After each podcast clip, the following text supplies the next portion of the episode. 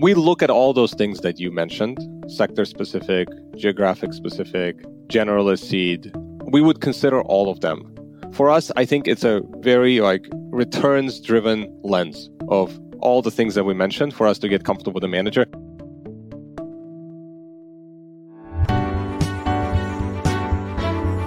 You are listening to the Sure Shot Entrepreneur,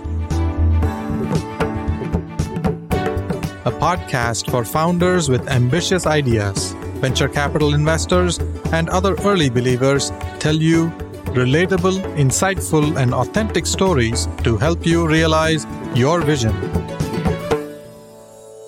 Welcome to the Sure Shot Entrepreneur. I'm your host, Gopi Rangan. Over the past few years, we've published many episodes most of our guests were venture capital investors. Over the past few months, you have noticed that our guests are also limited partners. We have one such limited partner, Aram Verdiyan. He's a partner at Accolade Partners. Aram is one of the most knowledgeable people in the venture capital industry. He understands the ecosystem really well. He also is a very strong supporter of emerging managers. We're going to ask him questions about his role in the ecosystem. How does Accolade Partners differ from other limited partners? What kind of questions he asks and how he builds relationships with VC firms before he commits to investing in a fund. Aram, welcome to the Sure Shot Entrepreneur. Hi, Gopi. Thank you for having me on and really appreciate the kind introduction. Let's talk about you first. Where are you from? You grew up in Armenia and you moved to the US at the age of 15. And you I didn't did. speak a lick of English when you moved here, right? I spoke maybe a few sentences, but it was uh, very limited. And, you know, funny enough, the first school I attended, they didn't have ESL, English as a second language. So I went straight into English A1. And first book in high school I got introduced to was Hamlet. So not the best way to get introduced to the English language, but I was fortunate enough to learn quickly and have a lot of support around me.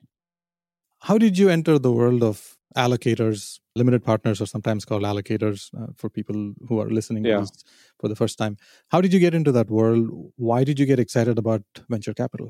Yeah, it was very accidental, Gopi. I was in Washington, D.C., working at a consulting firm, doing a lot of financial consulting, actually mostly for the federal government. And I did love private equity as a concept, but I hadn't spent any time in it. So I started applying to some places, both in New York and Washington, D.C. And I came across this local fund of funds, and I can't say I knew what a fund of funds was back then. After many rounds of interviews, they took a chance on me. I am incredibly thankful to the team who hired me. And back then, it was a really small team.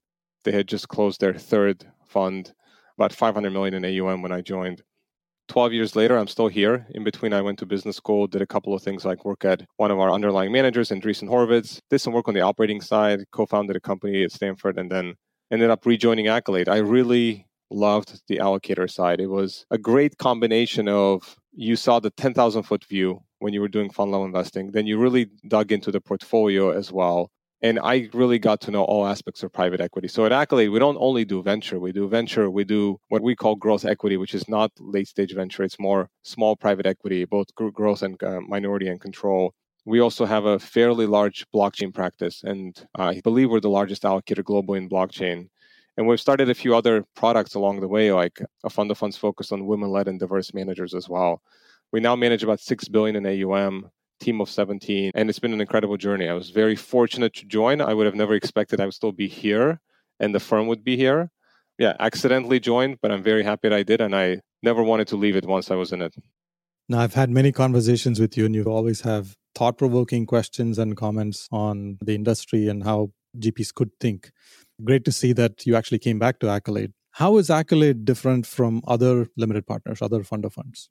So there's a lot of different fund of funds out there. There is a spectrum. There is your really big, globally diversified fund of funds. Some are even public. They do everything. They're very large.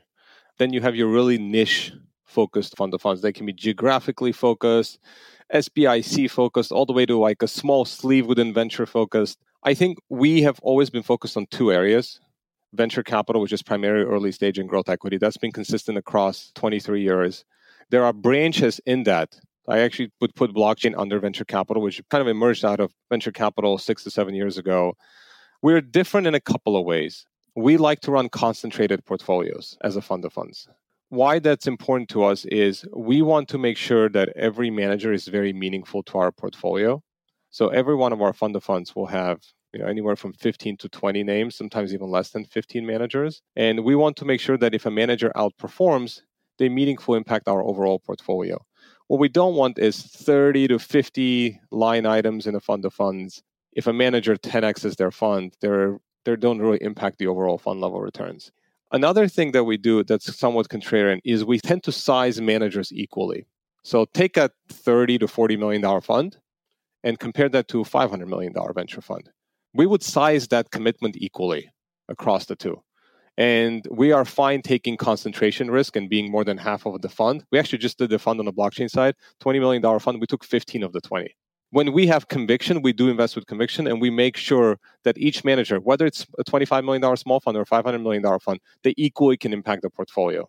So I think concentration, the level of conviction with which we invest are some of the ways we uh, have differentiated uh, ourselves. And we run a lot of analysis. We want a single fund to be able to return at least half of our fund of funds our top 10 portfolio companies can return multiples of our overall fund of funds. So we care about concentration quite a lot. And by the way, the same we preach for underlying managers and emerging managers, which we can talk about. It's great to see that you lead with concentration. Many limited partners have rules that they don't want to be more than 10% of a fund or 20% of a fund. And here you are, you're willing to go way above than 50% of a fund and have high conviction. By the way, I just want to make a comment on that because I have a lot of conversation with emerging managers, and they a lot of the times they'll say, "Well, my fund is X, but I'm talking to this LP who says they can't be more than 10%, so I think I need to raise a bigger fund in order for them not to be 10%." And to me, that's a big issue actually, yes. because your fund size is your strategy. Your fund size should never be the input; it should be the output, and the, your input should be where is my expertise level? How much can I get in a company? How many companies can I invest in? over what period of time, including follow ons plus management fees, that's my fund size.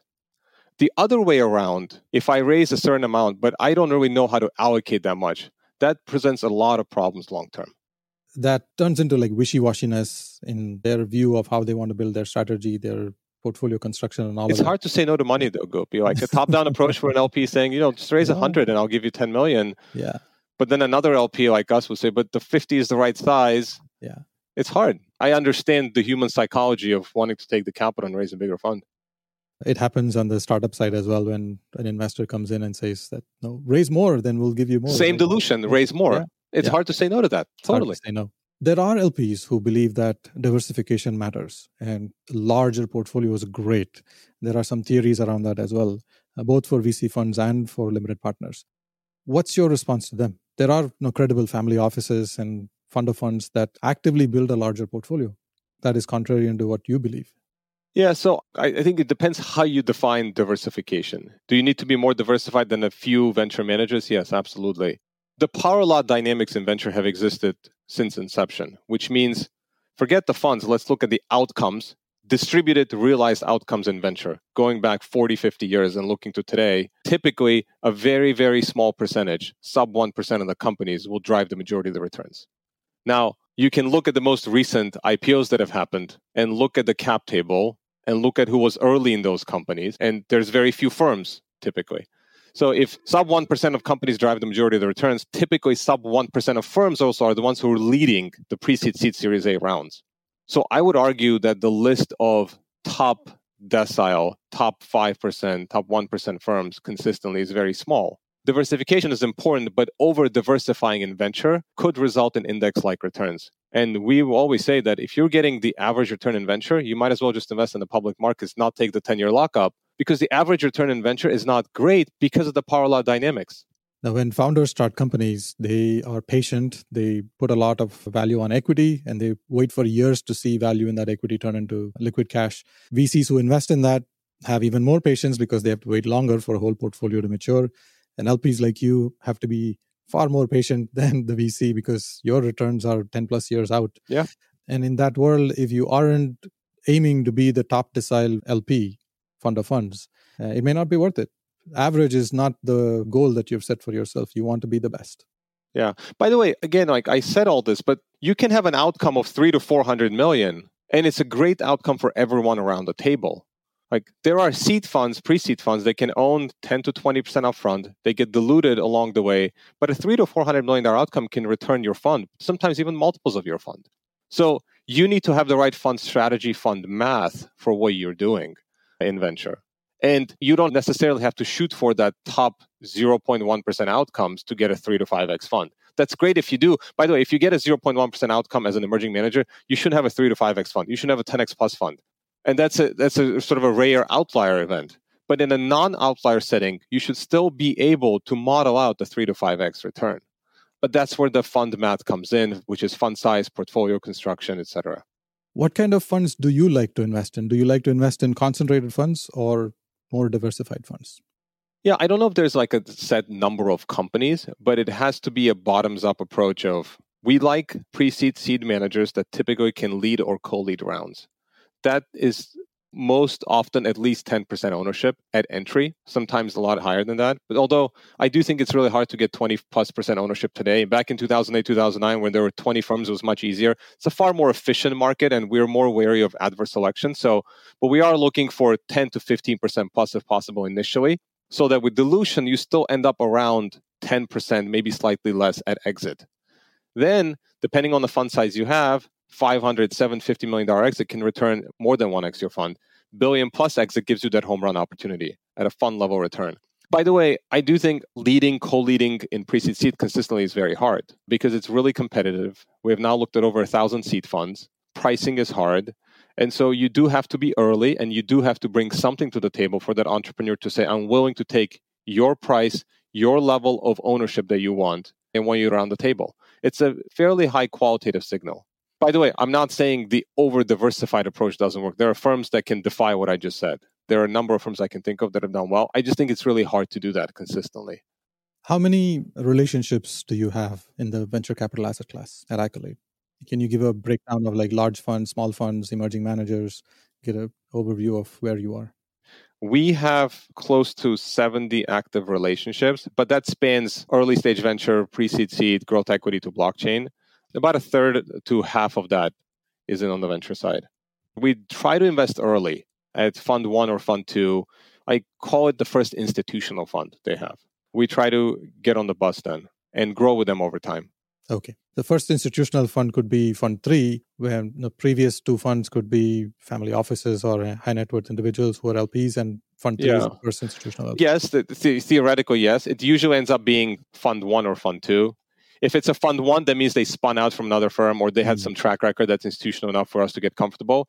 Usually it's a fund two where fund they had maybe an angel track record. Mm. They started to deploy their first fund, which was not institutional. They had friends and family money, maybe a few family offices invested. And then fund two is when they are stepping on the gas and saying, I want to make this even more institutional. So we've done both fund ones and twos. We would do fund threes as well if it meets the criteria the way you exactly described.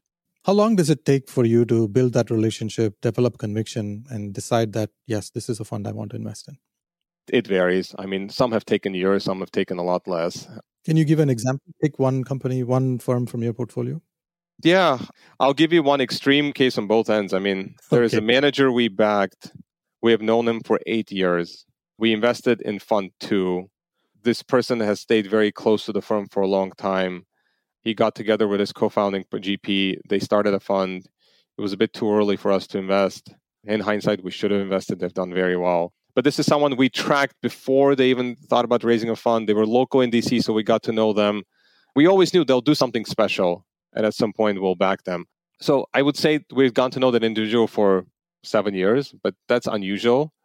In other instances, it's been much quicker than that, where we got to know manager over maybe half a fund cycle or so.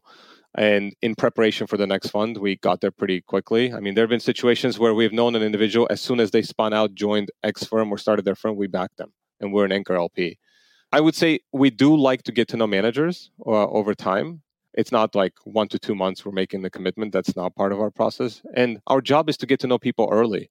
And it's a two way partnership we're, we want to invest and not be a million dollars a $50 million fund. We want to be arguably the biggest LP. So we want that manager to get to know us as much as we're getting to know them. Because we're running concentrated, we look at this as a very long term partnership. And we have really close relationships with our GPs.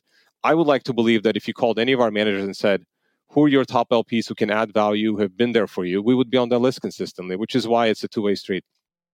Your behavior is very similar to a good VC. Like that's what VCs want to do as well.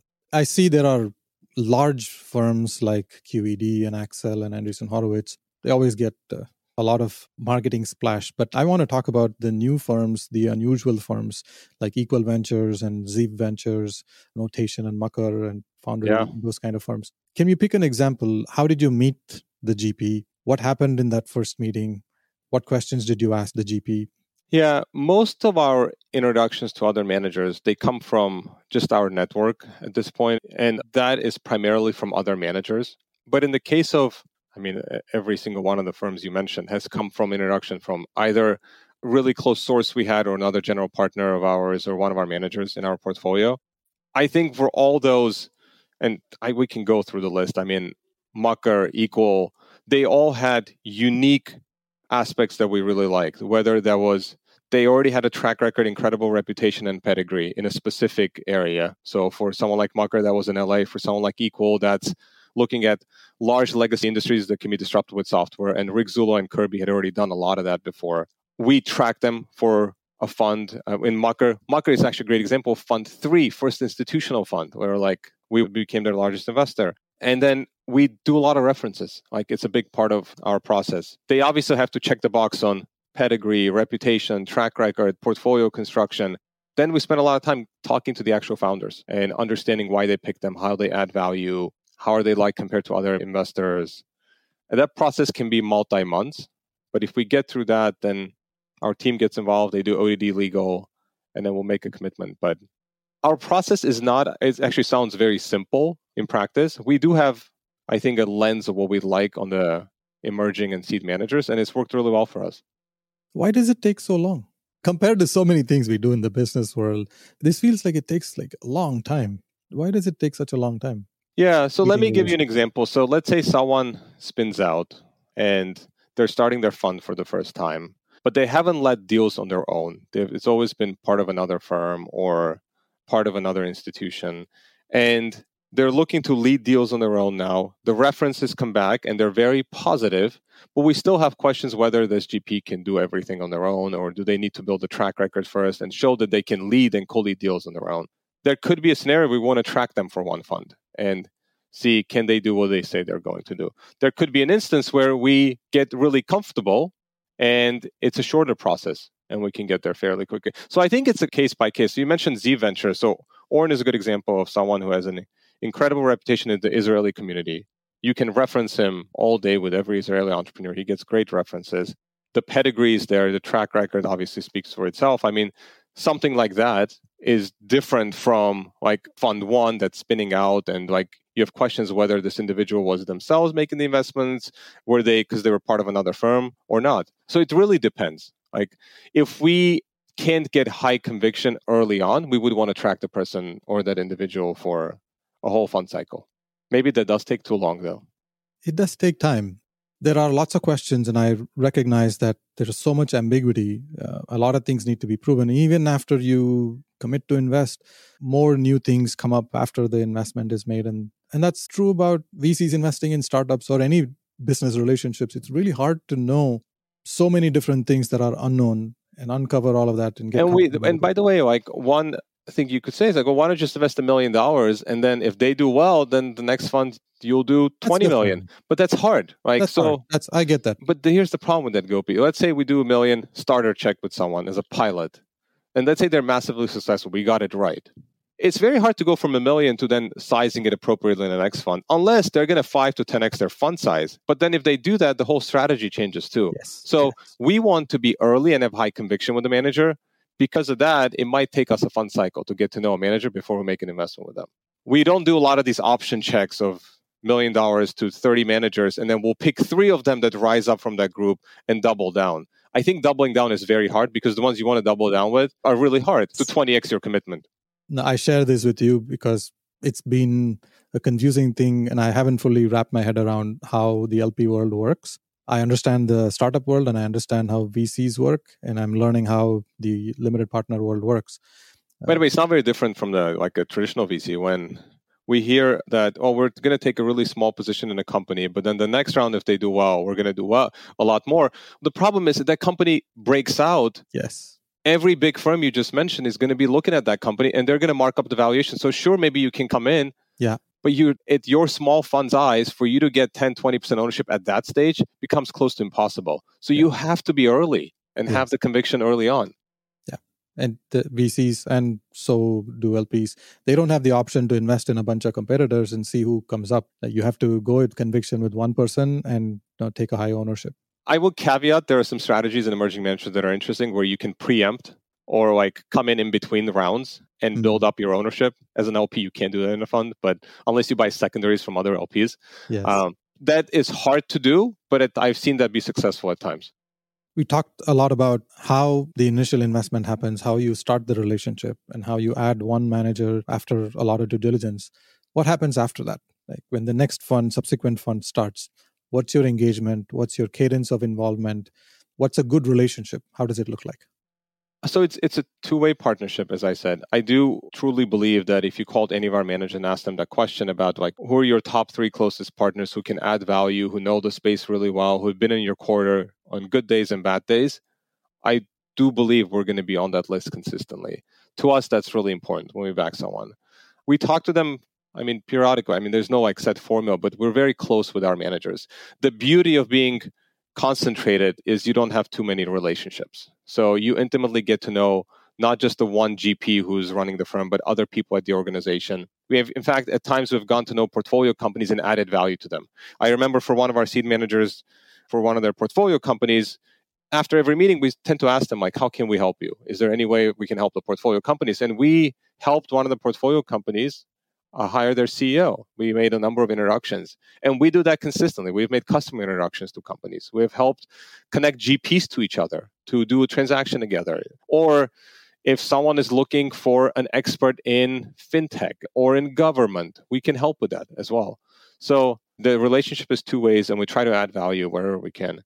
And then we track the portfolio fairly closely. I mean, we have a CRM that goes back 23 years. It took us a long time to build it, but we can track every company under every fund, under every firm. They can give us analytics pretty quickly on the portfolio. I see that because you have such a concentrated portfolio, you have tight relationships with the GPs and you know what's going on in their business and you're proactively able to help them. Can you give examples of like the top two or three most common questions that VCs come to you with? What happens in the LPAC meeting? I find LPAC meetings to be very bland usually because, but the LPAC meetings will cover things like conflicts of interest, cross fund investing, extension of funds, the usual things. I think in the one on one meetings, you get a lot more with the managers typically than you do in the LPAC meetings. I think one of the things we've always talked, especially with emerging managers, is they have a position that's very large. It's a big percentage of the fund. It can be multiples of the fund. Should they take some money off the table or should they not? How do they think about that? That's a conversation that came up a lot in 2020 and 2021 when valuations were crazy and everyone was marking up their deals.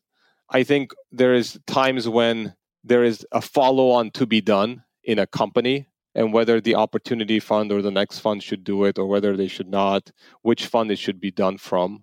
That's also a conversation that comes up quite a lot.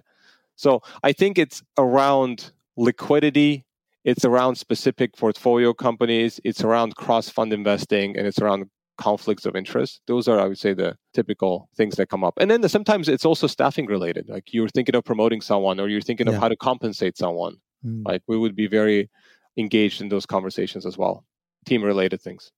Some of these things feel like administrative work, but these are actually very exciting conversations to have.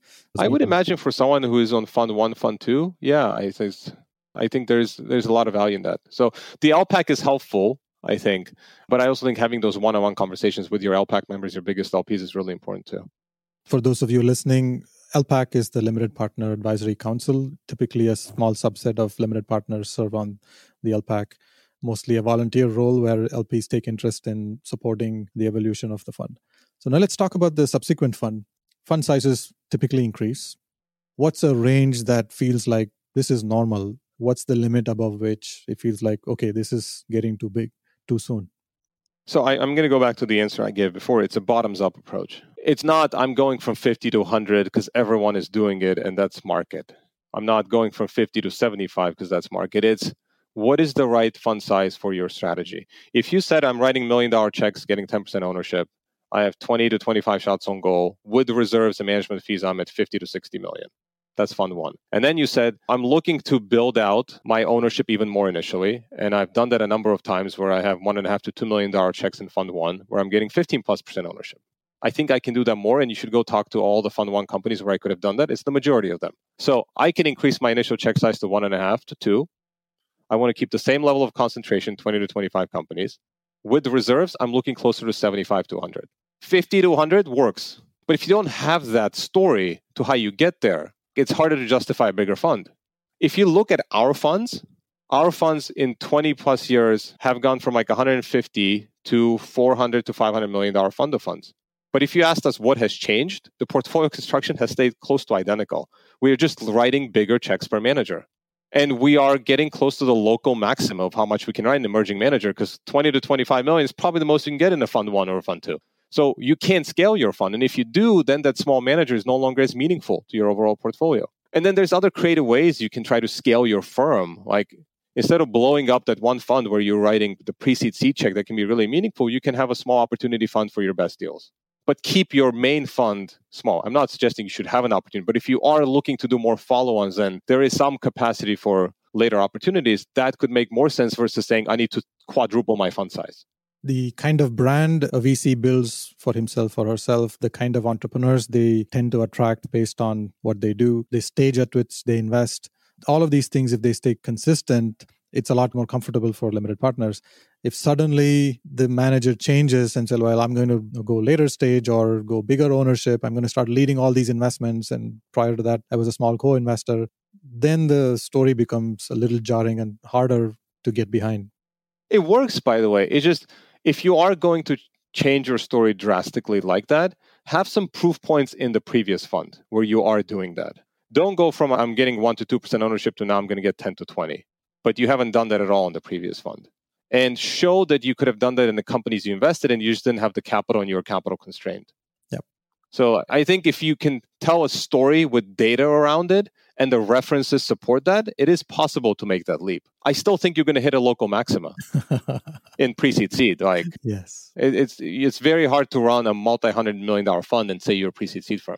Yes, a lot of things have changed in the past 10 years. I'm not talking about the macroeconomic changes, but specifically about trends in venture capital, multi stage funds, solo GP funds, sector focused funds, geography focused funds. So many themes have evolved what are some themes that you're excited about? What are some themes that you're not very excited about, you're scared of, and you wouldn't invest in those type of themes? As a solo GP, I'm very curious to see your perspectives on how you look at solo GPs. We have backed solo GPs before. Like we don't have any restraints against that. Like we backed Wonder Ventures solo GP. We backed Tim Connors early on, solo GP. We backed Oren Zeev, as you mentioned, so solo GP. So we don't have any constraints around that. We look at all those things that you mentioned, sector specific, geographic specific, generalist seed. We would consider all of them. For us, I think it's a very like returns driven lens of all the things that we mentioned for us to get comfortable with the manager. If it's a sector specific manager, we would like to get comfortable is the sector large enough to support a dedicated fund. Doesn't mean we're going to hire McKinsey to do a whole report on the market, but we are going to talk to everyone in that space to get a better sense in terms of other managers, even downstream investors who are investing in the space. Look at what types of outcomes have happened, what kind of funding levels have been required. Is there enough downstream capital to support those companies if it's a sector specific fund? And what are the exit outcomes and the exit multiples in that specific sector? Now you take that and you look at the fund strategy. Okay, well, in this sector, things are exiting at five times revenues. Okay, that's not great, but let's say that that is the case. So then you're looking at at a hundred million dollar run rate, you're looking at five hundred million dollar exit. Okay, so what type of a fund do I need to have if I have three to five of those five hundred million dollar exits to get a five x fund? So that the sector exit outcomes actually dictate the type of strategy and fund size you should have. So if there is a specific sector focus fund, we'll do that kind of analysis.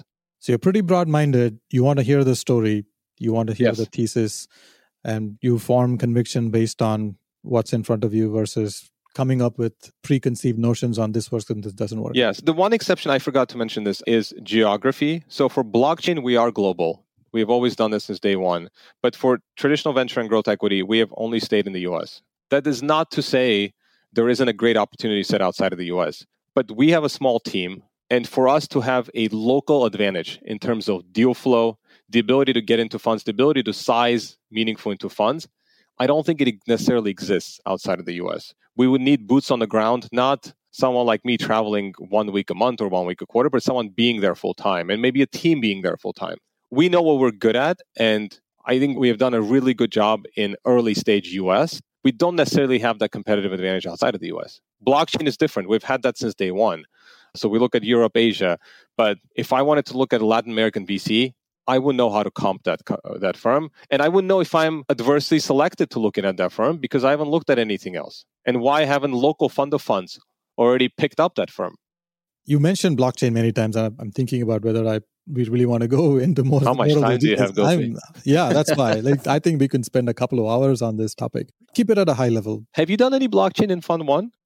My previous fund, before I started Sure Ventures, was an investor in Coinbase, and around the time I filed for like six patents. I geeked out on blockchain technology. I spent four hours with Vitalik before he you know, created Ethereum or in the early days of creating Ethereum. So I've been geeking out on that, but I haven't invested in.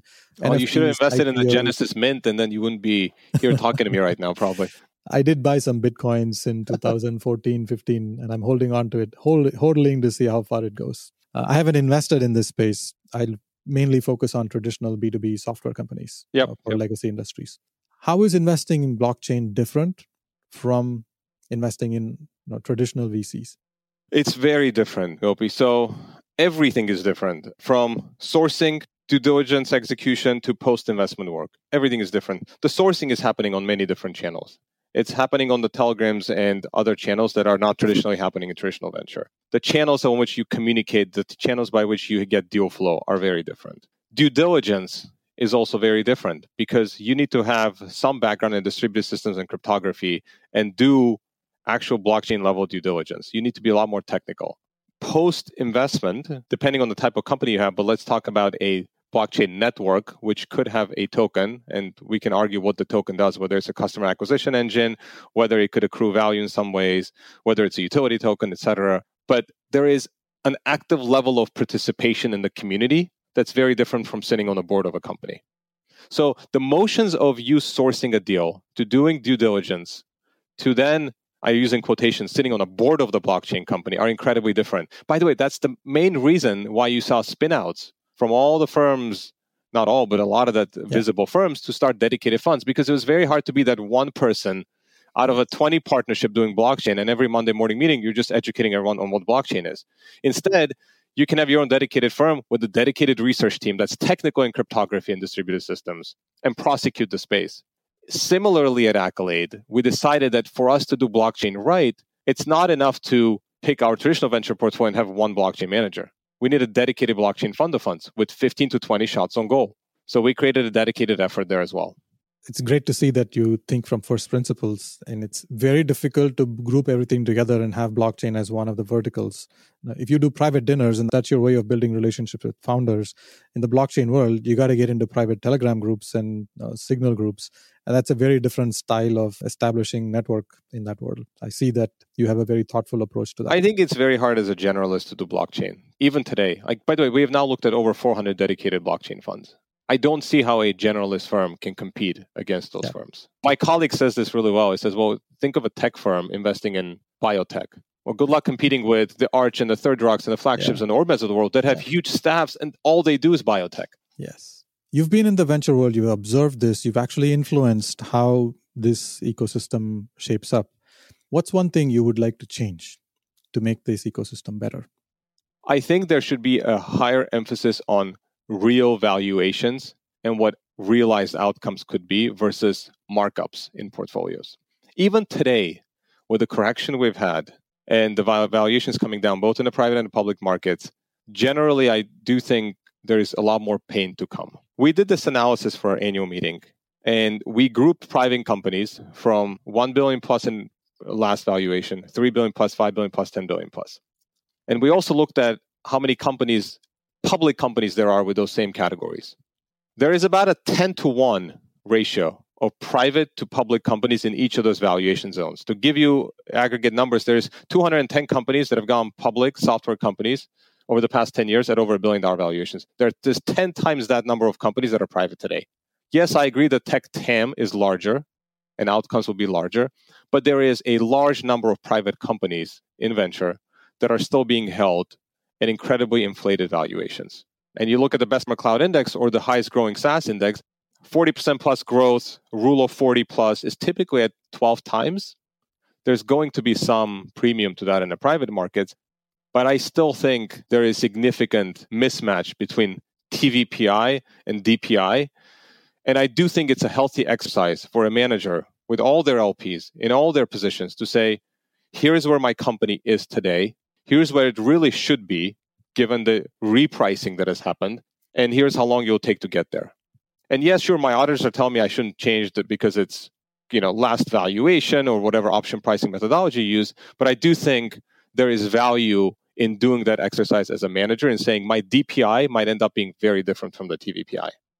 There is a lack of standardization. Everybody uses their own benchmarks. And even within a firm, those benchmarks keep changing on how they do mark to markup.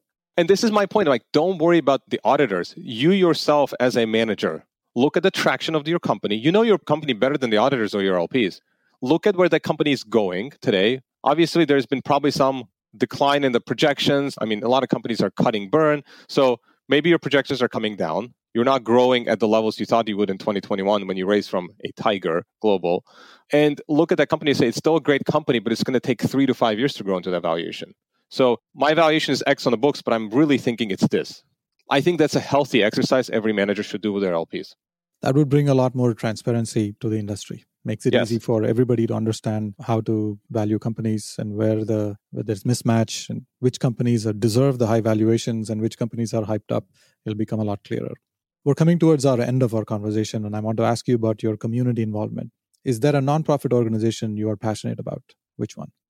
Yeah. So, me being Armenian, I was very fortunate to be in the right place in the right time and to meet a number of people, a lot of them here at Accolade, that helped me throughout my career. And I know a lot of people who have taken my journey were not as fortunate to be where I am today. So, when I was in my early 20s, there is a nonprofit called the Armenian General Benevolent Union.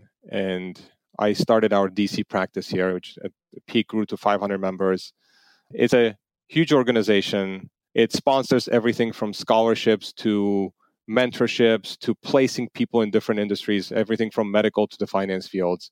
So, very involved there still. And this is my way to give back to the people who were in my shoes and maybe weren't as fortunate to have the, the opportunities I had. Aram, thank you very much for spending time with me. Thank you for sharing personal experiences. Thank you for engaging me in some debates. It's uh, very healthy to see that you are open to new ideas and you're willing to share about your stories candidly, which rarely happens in the limited partner world. I look forward to sharing your nuggets of wisdom with the rest of the world. Thank you so much for having me on this, Gopi. Thank you for listening to The Sure Shot Entrepreneur. I hope you enjoyed listening to real life stories about early believers supporting ambitious entrepreneurs. Please subscribe to the podcast and post a review.